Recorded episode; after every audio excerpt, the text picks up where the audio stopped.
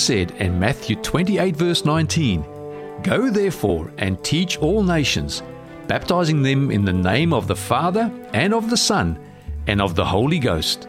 Welcome to Go Teach All Nations, bringing you Christ teachings through Australian and international speakers. And here is today's presenter, Pastor Gary Kent. Recently, I visited the dead centre of the eastern suburbs of Sydney. Beautiful place. Waverley Cemetery. Uh, that's if I can take you there. Let's go. Not in reality. But it is a, it is a magnificent place. This cemetery was, was uh, opened in 1877, and the first person was buried there that year, located on the cliffs of the eastern suburbs, looking out over the, the Pacific Ocean. It really is a beautiful place. Uh, not so good that I would like to spend too much time there, but it's a, it's a wonderful place to, to visit, situated right there on the, on the rocky cliffs overlooking the ocean. And as I was walking through, doing some research, visiting some of the, the grave sites here, I came across some interesting graffiti. One read, A room with a view. Another said, Not a bad place to spend eternity. Some of Australia's most famous sons and daughters are buried here in the cemetery, not very far from here. For example, you'll find the tomb of Henry Lawson, famous for his poetry and short stories. He wrote stories and poems that, that in a sense, shaped our culture and, uh, and our identity as Australians the bush undertaker, the drover's wife, the ironbark chip, the loaded dog. You'll also find here the final resting place of Dorothea Mackellar. You know, she wrote those famous words, My Country, that poem, I love a sunburned country, a land of sweeping plains, of rugged mountain ranges, of droughts and flooded plains. You'll also find here the gravesite of Australia's first Prime Minister, Sir Edmund Barton. You also find, for those of you who are sports fans, the burial place of Victor Trumper. He was an Australian cricketer known as the most stylish and versatile batsman of the golden age of Australian cricket. then I came across what I was looking for an unheralded gravesite. A gravesite that, well, nobody visits today. It's the grave of Evelyn Marsden, an unknown Australian hero. Her story is one of the greatest love stories never told. And I'm going to share her story with you this afternoon. her story starts at Stockyard Creek, the Stockyard Creek station in South Australia. Nothing much remains of it today, it's just a, a pile of ruins. When she was about 15, her father became the station master at, at Hoyleton. Now, to give you an idea where Hoyleton is, it doesn't even show up on the map, but there you can see Adelaide. It's about 80 kilometres north of Adelaide, in here, in here somewhere. And as a young girl, her family used to come down to Murray Bridge. You know where the where the great Murray River flows into the, into the ocean, the mouth, of the, the mouth of the river. And there she learned to row a boat. She learned to row a boat against the tides and the currents. And they were skills that one day would save her life. Evelyn had an adventurous spirit. Hoyleton was too small for her. And so she decided that she was going to see the world. And so she caught a, a, liner. She trained as a nurse first, and then she set sail for England via Africa. And while she was on that voyage to England, she fell in love with the ship's doctor. His name was William James. William was working for the White Star Line that built the Titanic. In fact, built three great ships. And uh, so she decided that if she wanted to spend time with this man she hoped to marry, that she too had better join the company. And so she did. She joined the White Star Company as a nurse and a stewardess in order to be with her physician fiance.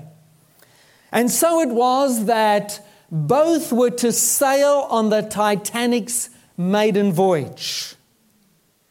They were going to sail from Southampton across the Atlantic to New York on the greatest ship that had ever been built. But just before the ship left Southampton, William was transferred off the ship at the very last moment, and Evelyn was separated from the man she loved. She was going to have to make that trip alone. Now, the Titanic, for some reason, we have a, we have a fascination with this great ship. It was 268 meters in length. To give you some idea, that's almost as tall as Sydney Tower. It took 11,000 men two years to build this great ship. Three million rivets held it together. It only had 20 lifeboats as it made that maiden voyage. It should have had 64, but it only had 20. Why? Because it was unsinkable. Why would you have lifeboats on a ship that couldn't sink? So 20 were there just for show. Besides, this was such a great ship and this was such an important voyage, the maiden voyage of the, the biggest ship ever, ever built uh, the wealthy, the, the who's who of the world were on that ship. And they didn't want lifeboats cluttering up the view. You've got to get your priorities right. It was the first ship to have a swimming pool. It became the longest moving object ever constructed.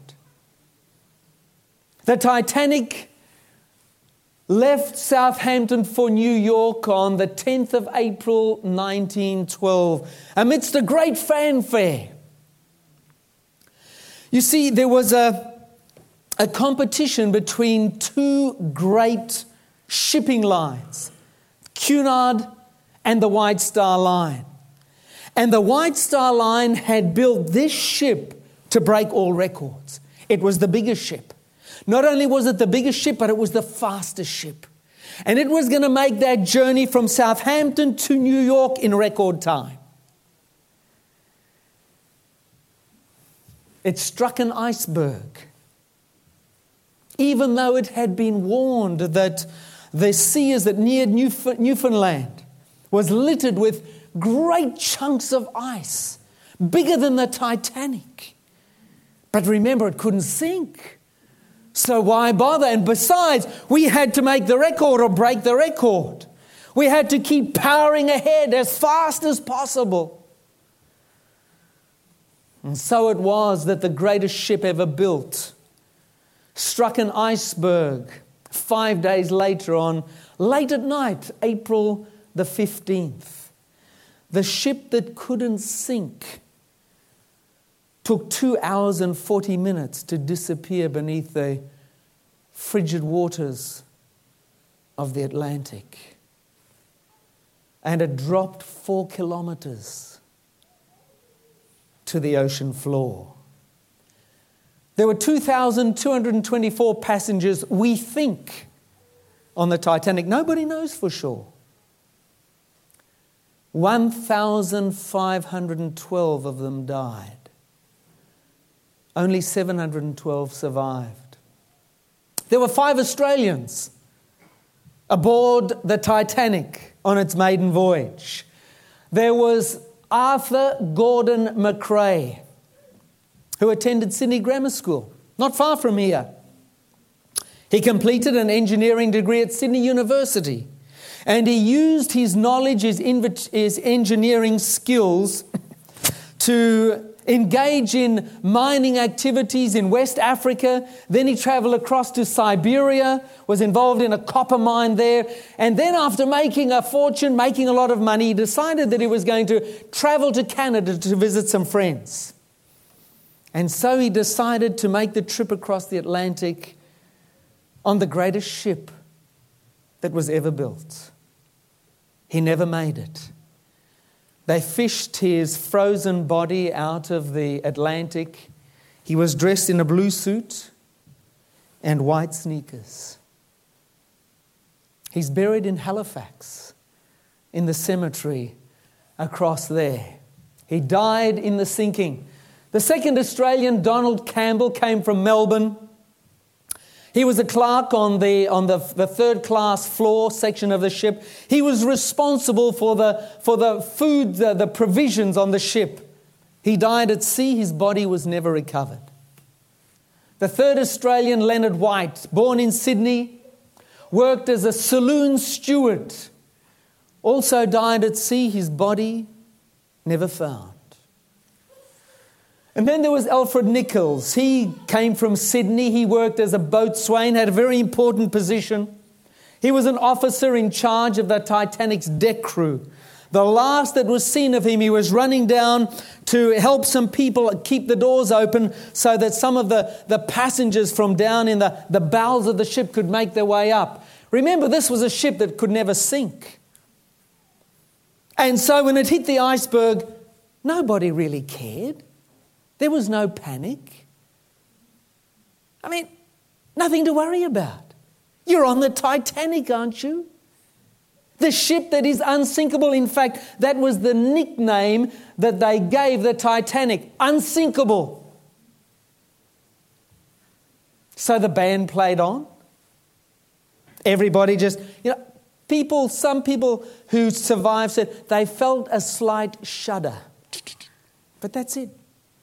Nobody was concerned.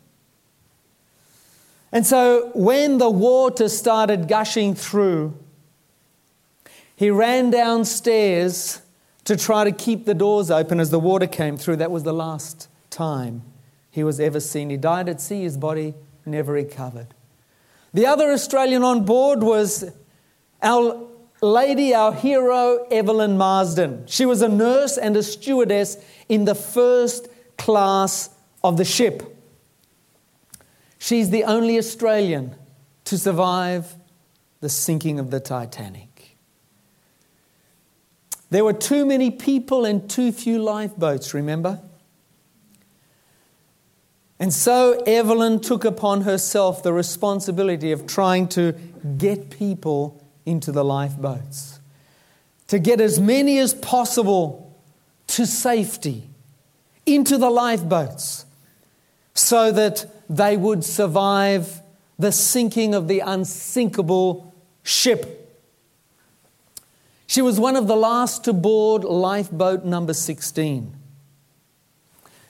She wanted to make sure everybody else was on before she was. She was she her concern was for the passengers on that boat. She wanted to get everybody else on. She forgot about her own security, her own safety, and her own well-being. And she was the last person to get on that lifeboat. And then somebody had to compel her to get on. And then remember she learned to row in the Murray River. Even though it was freezing cold, she rowed for two and a half hours. Rowed that boat that was loaded with passengers, survivors, until they met up with the rescue ship Carpathia.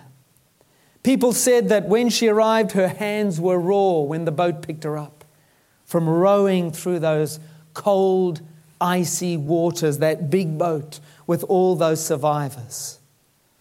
And so she was taken to America with the other survivors, and then from there she returned to England. There she was reunited with her William. By the way, if he hadn't been taken off the Titanic, it's almost certain that he would have drowned. Virtually all the males in second class, where he would have had his room, 92% of them lost their life in the sinking of the Titanic. So, if he wasn't taken off, it's almost certain that he would have died out there mid ocean in the Atlantic. Well, they didn't waste any time after that. They were married in uh, July of 1912. It was as if they were destined to spend their lives together. After being married, they returned to Australia and eventually settled not far from here. They settled in Bondi. Evelyn passed away on the 30th of August 1938. William couldn't live without her. And he died of a broken heart seven days later. And there they both rest, overlooking the ocean. The Titanic. Just doing this research for our, for our program, it dawned on me that the Titanic has much to say to our generation. When you look at what happened to the unsinkable ship and how it was that so many people lost their lives. Why? You see, they were insensitive to the danger that was around them. They were on the unsinkable ship. And so, even after they struck the iceberg and the ship began to take on water, no one really worried. They weren't concerned. Why? Because they had a misplaced confidence in the works of man. We went in recently and did some filming. Some of you may have been into the National Maritime Museum. They had a Titanic display. Now, it's 100 years since the, the Titanic sank, and they have a, I don't know if it's still open, but they had a display in there on the Titanic. And I was interested to read one of the plaques there. I've copied it out to share it with you. The Titanic was to be the greatest ship afloat, shining proof of the industrial power of the modern world a potent combination of American business acumen and British industrial technology. This vision of how wonderful man is was shattered when the Titanic struck an iceberg and sank on its maiden voyage on the 15th of April 1912 with a loss of over 1,500 men, women, and children. And as I read through the details, and they had a, they had a, I guess you call it an honor board with all the names of those who'd lost their lives. And as I went through, just wandering through, passing the, the names of hundreds and hundreds of people who were traveling on their, their, their voyage of a lifetime, but who never made their destination. And as I read it, I, I was going through those names, I, I couldn't help thinking about how similar to Noah's generation and ours. Because you remember that Jesus said that Noah's generation and our generation will be similar. Insensitive to danger. Ignore the warnings and the signs. And faith in the works of men. Do you remember what Jesus said? As it was in the days of Noah, so it will be at the coming of the Son of Man. For in the days before the flood, people were eating and drinking and marrying and giving in marriage, and they knew nothing about what would happen. What do you mean they would know nothing? What was Noah doing? For how long? How could they know nothing? They must have just ignored the warnings and the signs. Isn't that right? I mean, just imagine some of the things that happened there. I mean, I, I just recount the story of Noah, and there he is preaching and, and telling the people that, hey, it's going to rain. Rain? We've never seen rain. What do you mean? And the animals are going to come and they're going to walk into the ark on their own. What do you mean? That's never happened before. The warnings were there. The signs were there. They saw the animals enter the ark unattended by human hand. And they knew nothing about what would happen until the flood came and took them all away. And then, how's that last sentence? That is how it will be at the coming of the Son of Man. You know, friends, if you want to sink your personal ship, then the Titanic is a how to do it manual. A how to do it manual. Don't provide enough lifeboats. Friends, the Lord gives us the security and the safety of His Word, of His church. But don't worry too much about that. Go too fast. Break the record. Get from Southampton to New York quicker than anyone's ever done it before.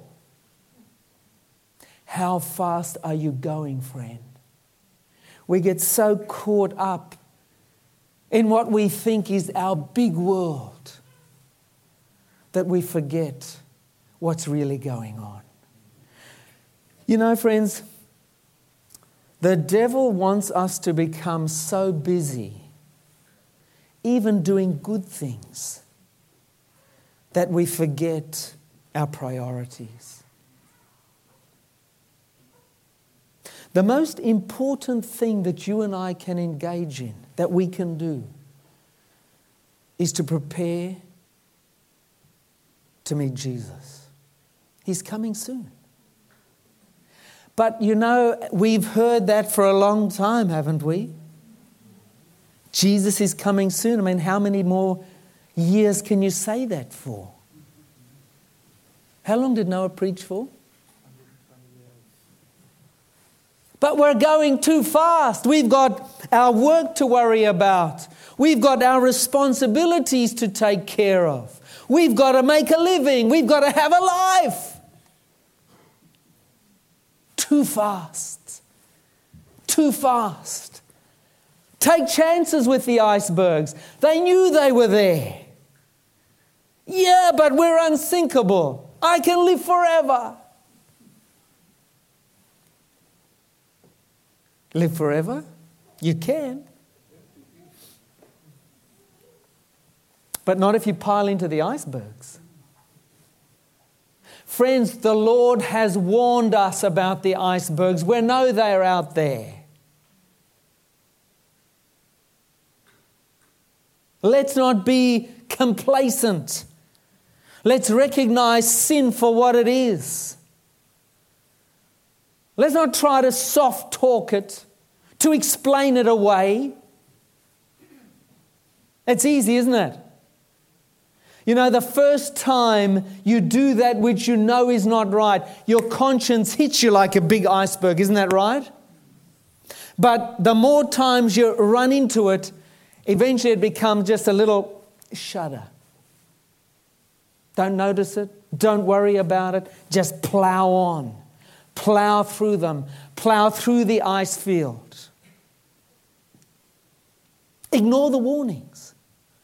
Friends, take your Bible and read the words of Jesus. Read Matthew chapter 24. You know, there Jesus outlined things that are going to happen to tell us how close we are getting to his coming.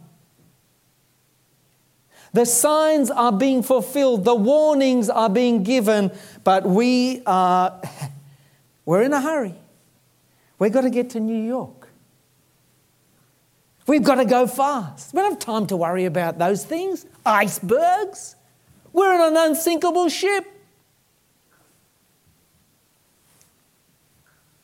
Don't believe the danger is real. You know, I wonder how differently we would live this coming week if we knew for certain that Jesus was coming next Sunday afternoon. How would you spend the next seven days? I sometimes wonder, we are Adventists. And we are Adventists because we believe strongly in the soon coming of Jesus, the Advent. That's why we're called Adventists. We believe in the advent of Jesus, the second advent, the second coming of Jesus. But you know, sometimes I went and I ask myself this question do I really believe that? Do I live as if Jesus is coming soon? Don't get into the, or oh, sorry, consider your ship unsinkable. Yeah. Don't get into the lifeboat when you have a chance. See, friends, each of us has questions to answer. Those questions are how much do we want to be rescued? Do we really want Jesus to come?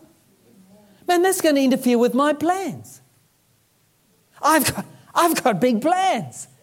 Ah, yeah, Jesus can come sometime down the track. Not now, I'm busy. I don't have time to get ready just now. I've got important things to do. I've got big engagements coming up. Do we really want Jesus to come? Do we really want to be rescued? Maybe we've got it too good here in Australia. Maybe. We don't need God. It's interesting, you know, the more wealthy a country is, the less religious the people are. Why? Because we've got everything we need, don't we? What's this business about wanting to go to heaven? Some of us think we have it right here. We don't need heaven somewhere else. Do we want to be rescued? Do we really want Jesus to come? Friends, it's sometimes only when we are stricken down, when we lose what we have, whether it be our finances, our, our status, whether it be our health. Then all of a sudden, we're on our knees, aren't we? Oh Lord, don't forget me. Now, all of a sudden, we want Jesus to come then. When we lose a loved one, when the going gets tough. So, how much do we want to be rescued? Or are we still attached to the luxuries of the ship? The Bible says, For soon, very soon, he who is to come will come, he will not delay. Friends, Jesus is coming soon. And I say again, the most important thing for you and for me, our top priority, is to make sure that we are ready to meet Him. And it is my prayer this afternoon that every one of us here will be found ready and waiting to meet Jesus when He comes. Friends, let go. The things of this world, they're going to go up in smoke. There's nothing that this world has, let me repeat that. There is nothing on this planet that is worth sacrificing heaven for. May God bless you. Let's pray. Dear Heavenly Father, we look forward to the coming of Jesus. Father, may we realize, recognize, and always remember that heaven is our home, not this earth.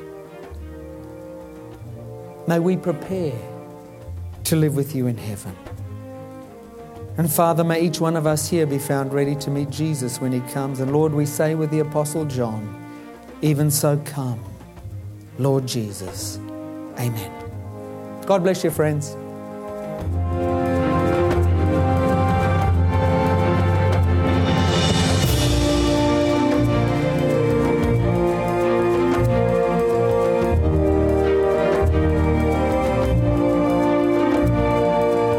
This message was made available by Fountain in the City. For more resources like this, visit fountaininthecity.com.au.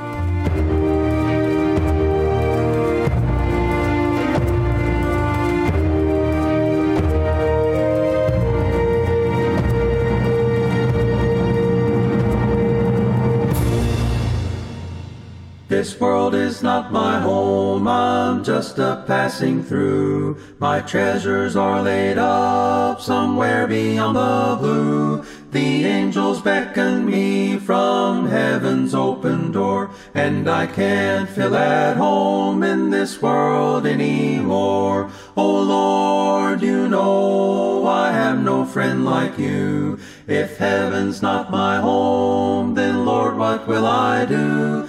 The angels beckon me from heaven's open door, and I can't feel at home in this world anymore. They're all expecting me, and that's one thing I know. My Savior pardoned me, and now I onward go. I know he'll take me through, though I am weak and poor, and I can't feel at home in this world anymore. Oh Lord, you know I have no friend like you. If heaven's not my home, then Lord, what will I do? The angels beckon me from heaven's open door, and I can't feel at home in this world anymore. Just up in glory land we'll live eternally. The saints on every hand are shouting victory.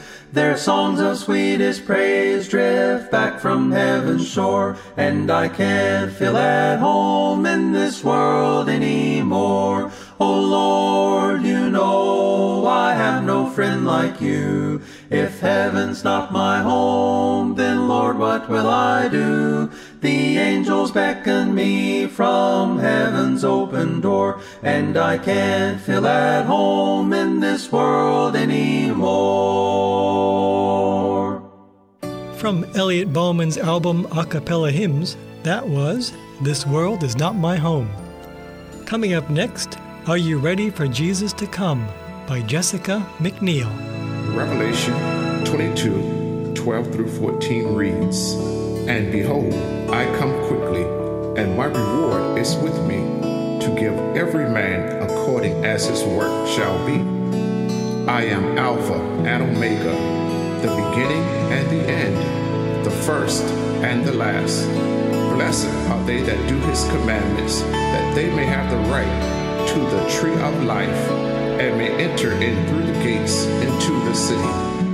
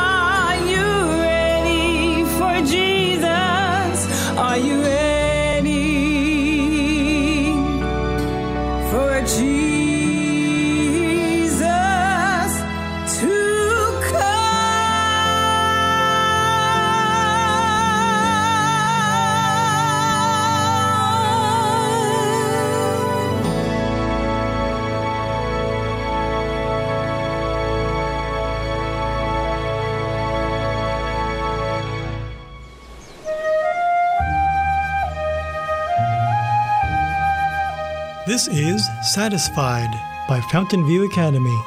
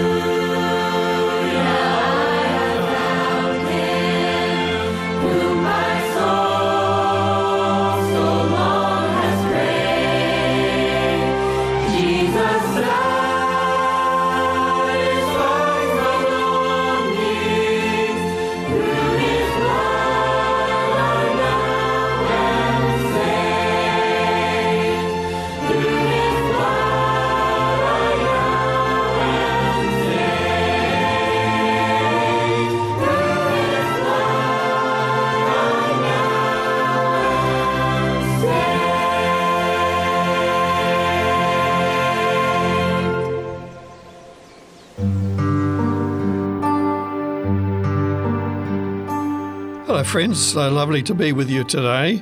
My name is William Ackland, and I would like to make a few observations about summer.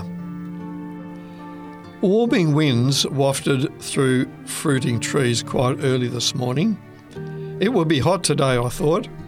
A little rain has fallen recently, but not sufficient to counter the relentless sun sucking up every drop of moisture as the water table sinks lower and lower. Light summer wear has been worn for weeks, and it is still only mid December. So while there are some negatives in this season of the year, there are many pluses. Vegetables planted in the home garden start to mature. Trips to the beach are nearly a happy weekly interlude, if not too far away. And long daylight hours entice one to pack a lot more into a 24 hour day. It is a great concern here in this land of Australia, in some states more so than others, that raging fires break out and cause such devastation when tinder dry undergrowth is ignited by dry electrical storms, or worse still, are purposely lit. Vast areas of bush, farmland, and property are destroyed, and wildlife, livestock, and human lives are snuffed out in the roaring flames. How grateful we are for the firefighters who put their own lives in danger to bring the fires under control, which sometimes affects thousands of their countrymen. Fortunately, most summers are not like that, and instead of fighting fires, many people are out and about, enjoying warm weather sports and family activities. What is nicer than for a family to pack up their picnic gear and tasty treats and then drive to the park or the seaside to enjoy fun and frolic for many hours? Parents marvel at how much energy their children have as they run here and there in random patterns, chasing a ball or each other. Summer is when salad is a common food selection and cool drinks are consumed by the litre. Hiking into the hills is a favourite thing to do too, for as the altitude increases, the temperature decreases and people get the exercise we all need. So, if it is not hiking, then fishing and boating are great favourites with many people. One has only to see the thousands of boats and yachts of all sizes at seaside towns and resorts to realise that enjoying a spin on the water is so popular in summer and in spring and autumn too. There is more to summer, of course, than what the warm, sunny weather entices us to do. During these months, the sun is just that much closer to our hemisphere than during winter. The tilt of the Earth, known by astronomers as the obliquity of the ecliptic, combines to link two opposite seasons, and the other two are halfway in between. So there is more sun in summer and less sun in winter, and each has its pluses and minuses. People of a pessimistic nature tend to look at the world through negative glasses, whereas optimistic, cheerful people are glad to enjoy the positive things that each day and each season brings. It is not only humans in their busyness who bring in the harvest to ensure survival during the winter, but birds and animals are also busy eating, gathering, and storing in summer to ensure their survival in winter. Hibernating bears nearly double their weight while they can, so they can survive, sleeping the whole winter through. Squirrels are great acorn gatherers, hiding these in their storehouses to be dug up later. Now, how can they remember where their food is stored? Animals in Australia are not so affected as their far northern hemisphere cousins are, as here the weather is not so extreme. The Bible too speaks of the seasons of the year. In Matthew 24, verses 32 and 33, it says, Listen to what I say about fig trees. When the branches show signs of new growth and the tree is covered with leaves, you know that summer is almost here. So you will know that when you see the signs I have just told you, you will know the coming of the Son of Man is very near. So, as one season moves to the next in a seemingly unending cycle through the years, there is something for everyone to enjoy, no matter which season is with us. It can be argued that summer is more appreciated by people in Australia, given that the warmer weather is so ideal for enjoying sports and other activities in the great out of doors. Winter too offers time in long evenings to write, read, and study, and to follow one's hobbies that vary from person to person. All in all, the likes and dislikes that people have for the four seasons of the year tend to balance out, we could say, so that there is a variety and opportunity for us all to enjoy life instead of merely existing.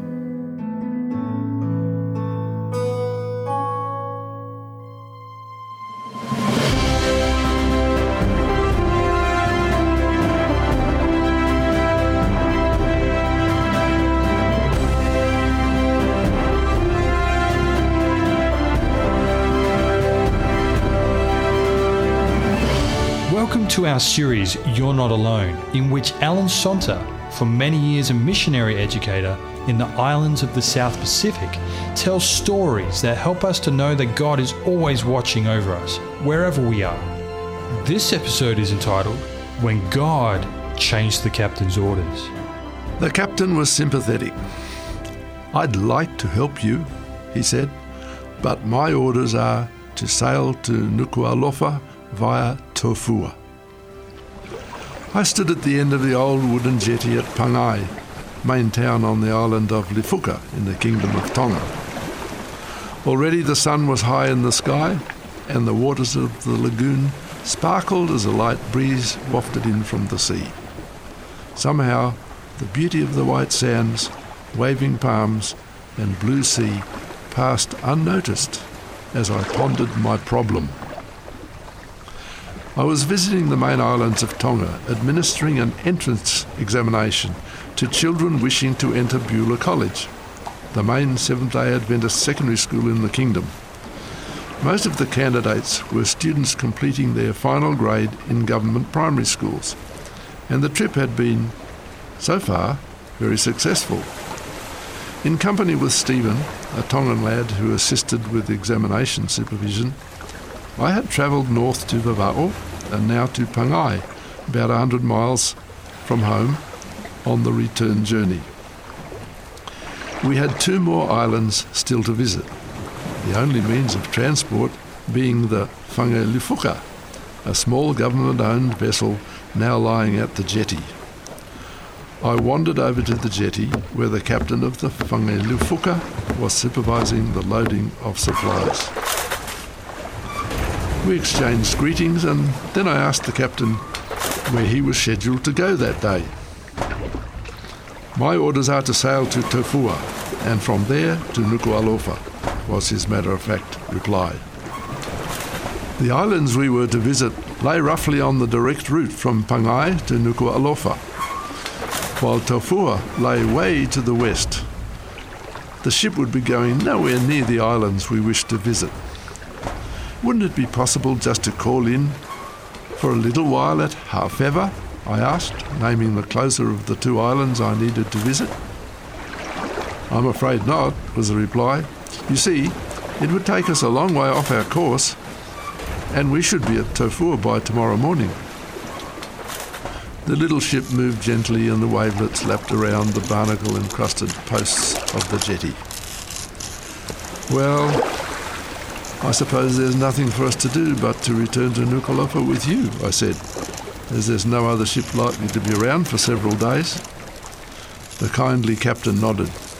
You know, he commented, I was a student of Beulah College years ago. I'll do anything I can to help you, but I have to follow the orders that come from the government office. I turned and sat down on my suitcase. The old jetty creaked as the lines from the ship tugged at the posts. The captain went aboard his ship and busied himself with preparations for sailing. I bowed my head and prayed, Lord, this is your work. If you want us to conduct the examination at Hafeva and Namuka, please open the way.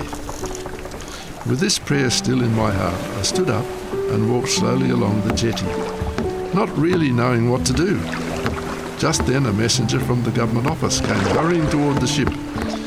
Picking his way quickly over the gaps left by the missing planks on the jetty, he was soon talking to the captain.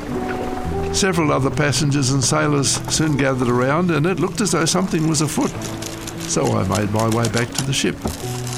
After the messenger had left, I went up to the captain. What's the news? I asked. Excitedly, he answered.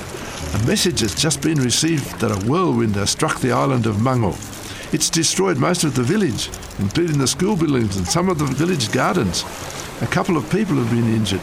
I've orders to sail to Mango with an agriculture officer, an education officer, and a health officer to assess the damage.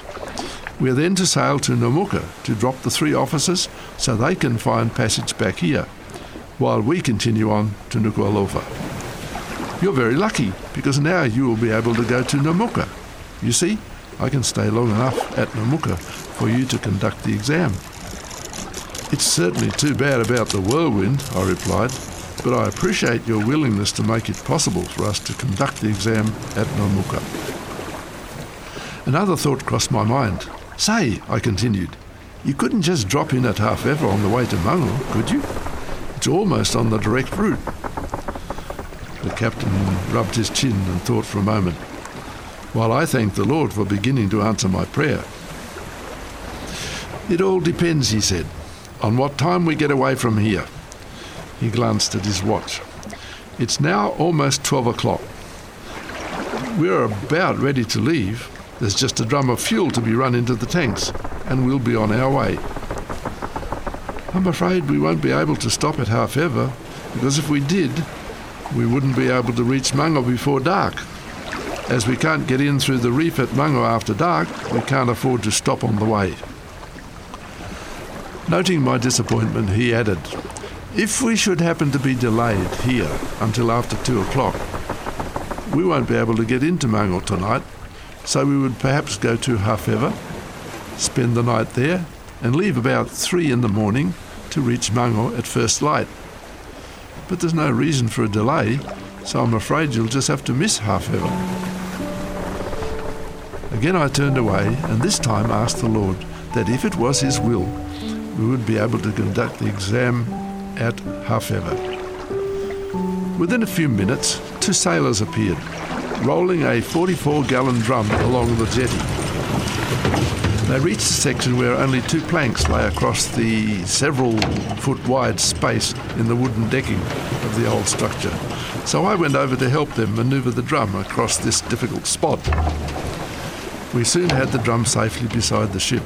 The plug was removed, and the contents of the drum began to pour into the ship's fuel tanks. The sailors and I were standing by watching, when the man closest to the drum exclaimed, Hey, there's something funny about this fuel. He leaned over and sniffed the opening of the drum. Smells more like kerosene than diesel to me. Quickly, all eyes turned to the drum, where plainly lettered across the top were the words Mobil Laurel Lighting Kerosene. Immediately, the siphon tube was removed from the drum, but 30 gallons or more of kerosene were already mixed with the diesel in the tanks. And if the engine were run on that mixture, the ship wouldn't go very far. The captain was soon on the spot and ordered the tanks to be emptied. It was a long and laborious task, since all the pumping had to be done by hand. By the time the tanks had been emptied and refilled with clean fuel, it was half past two in the afternoon.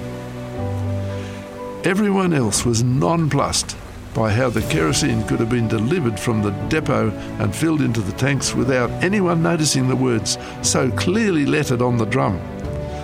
But I was sure that the Lord had had a hand in the matter. The captain came over to me. You're lucky again, he said. Now we will have to spend the night at Hafeva. A few minutes later, as the little ship pulled away from the jetty, I thanked the Lord again and marvelled at the means he had used to change the captain's sailing orders. He was there to help when I needed him. Perhaps you might be saying to yourself, those happenings, the whirlwind, and the mistake about the fuel, were simply a coincidence. I've seen things work out in answer to prayer too often to accept that those things were just a coincidence. God was there, and although I don't believe that the whirlwind was His doing, He used it as a means of solving my problem. And friend, whoever you might be, God loves you as much as He loves me. You're not alone any more than I was away out there in that small island in the middle of the Pacific Ocean. You've been listening to our series, You're Not Alone.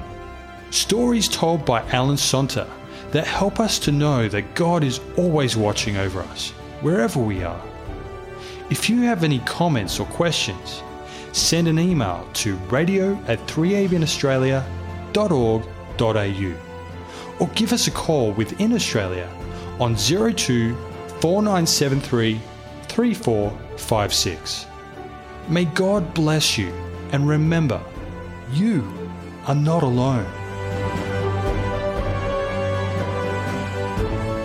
You have been listening to a production of 3ABN Australia Radio.